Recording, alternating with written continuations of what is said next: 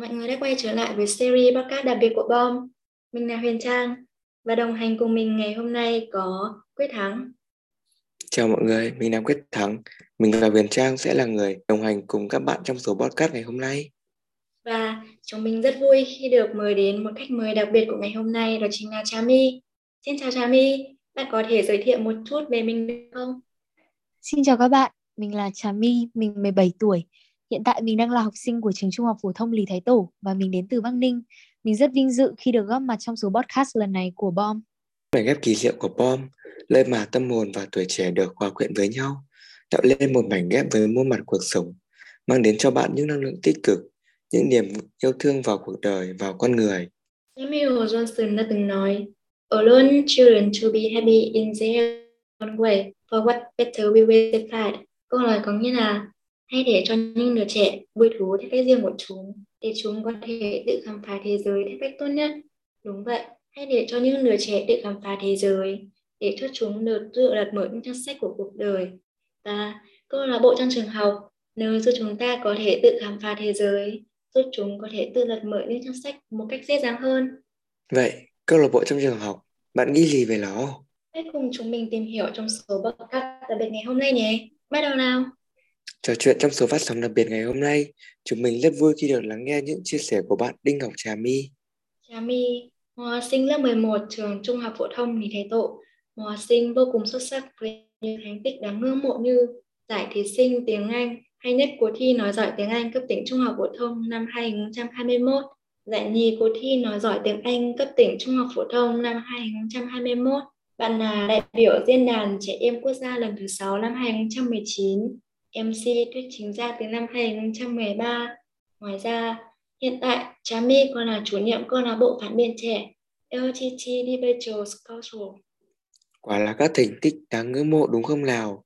Chắc hẳn sẽ có những câu chuyện vô cùng thú vị và những chia sẻ hữu ích mà Trà My đem đến. Chúng ta hãy cùng lắng nghe nhé. Hiện nay, trong các trường trung học phổ thông, có rất nhiều các câu lạc bộ được thành lập nhằm rèn luyện kỹ năng không chỉ cung cấp kiến thức văn hóa mà còn cả những kiến thức xã hội cho các bạn.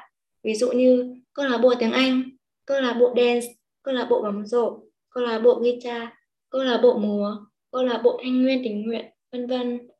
Khi tham gia các câu lạc bộ này, các bạn sẽ giúp mình thêm tự tin hơn cũng như hiểu biết hơn về nhiều các lĩnh vực trong cuộc sống. Cho đến nay, các câu lạc bộ trong trường học đã không còn là nhiều điều mới mẻ với nhiều người. Câu lạc bộ học tập, câu lạc bộ thể thao câu lạc bộ nghệ thuật và câu lạc bộ giải trí, vân vân. Nhiều các câu lạc bộ đã là nơi chấp cánh cho những tài năng trong tương lai. Nhưng tuy nhiên, bất cứ hoạt động nào cũng có hai mặt, mặt lợi và mặt hại.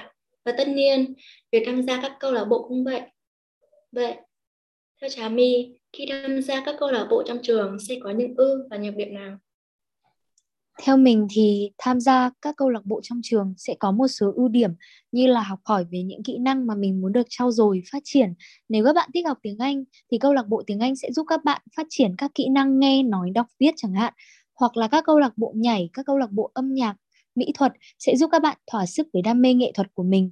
Ngoài ra các bạn có thể kết bạn mới, mở rộng mối quan hệ xã hội và phát triển các kỹ năng mềm. Các bạn còn được tham gia vào các hoạt động bổ ích, thú vị, giảm căng thẳng trong câu lạc bộ Tuy nhiên thì chúng ta cũng sẽ bắt gặp một vài nhược điểm trong việc tham gia câu lạc bộ ở trường học.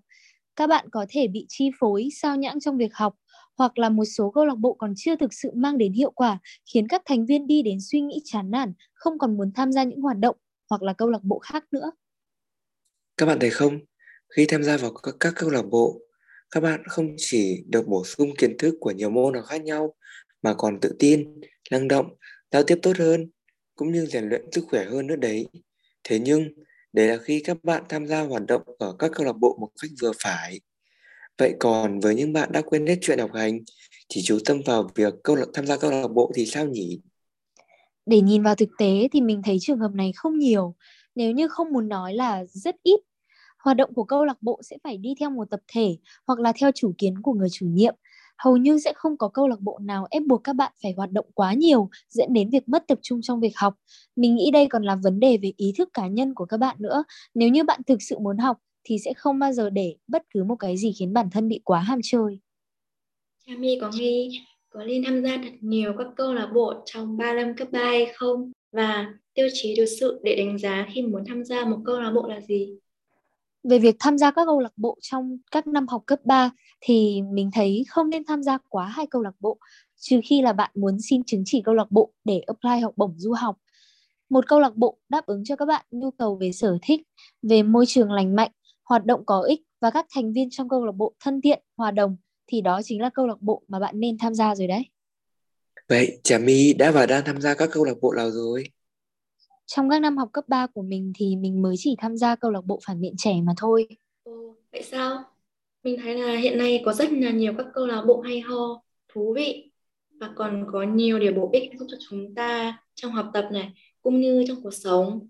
À, vậy lý do gì mà Trà My mà chỉ tham gia duy nhất một câu lạc bộ vậy? Thực ra thì mình xác định cho bản thân là sẽ chỉ tham gia một đến hai câu lạc bộ bởi vì mình có lịch học khá là dày, không đủ thời gian cho các buổi sinh hoạt của câu lạc bộ. Mình cũng đã từng đăng ký tham gia một câu lạc bộ khác nữa nhưng mà có chút trục trặc nên là mình đã không thể đến casting vào hôm đó. Ngoài ra thì mình thấy có một số câu lạc bộ trong trường còn chưa thuộc lĩnh vực mình yêu thích cũng như là một số khác gặp những vấn đề như là thành viên cũ khó tính với các thành viên mới hay là câu lạc bộ nhiều thành viên nhưng cứ tuyển vào rồi để đó chỉ có câu chỉ có một vài thành viên mà dịp nào cũng sẽ được tham gia. Câu lạc bộ phản biện trẻ nó khá thú vị đó. Vậy để duy trì câu lạc bộ, bạn đã sắp xếp lịch sinh hoạt thế nào để vừa không bị ảnh hưởng đến việc học tập và các công việc trong cuộc sống nhưng vẫn đảm bảo việc duy trì nâng cao chất lượng của, của câu lạc bộ? Để không bị ảnh hưởng quá nhiều vào cuộc sống cũng như là duy trì và nâng cao chất lượng của câu lạc bộ, thì một tháng mình cho câu lạc bộ của mình sinh hoạt khoảng 2 lần, tức là hai tuần một lần, không tính những tuần mà bọn mình phải chuẩn bị thi. Lịch sinh hoạt thì đã được tham khảo ý kiến và được đồng thuận bởi tất cả các thành viên trong câu lạc bộ, bao gồm cả mình nữa. Mình chỉ cần dành ra khoảng hơn một tiếng cho một buổi sinh hoạt và nó không hề ảnh hưởng đến giờ giấc sinh hoạt của bản thân. Không những thế mà mình còn được học hỏi và cảm giác giống như là mình chỉ đang bớt đi một tiếng chơi điện thoại để dành vào một việc có ích hơn vậy. Nhiều các bậc phụ huynh cho rằng con trẻ đi học là việc trên lớp là quan trọng nhất. Tham gia những hoạt động ngoại khóa chỉ là trò hơi hơi này, ảnh hưởng về học tập, ảnh hưởng tới tương lai. À, vậy, cha Minh nghĩ sao về ý kiến trên? Tất nhiên là mình sẽ không đồng ý với quan điểm như vậy, bởi vì nó đi theo một hướng khá là tiêu cực.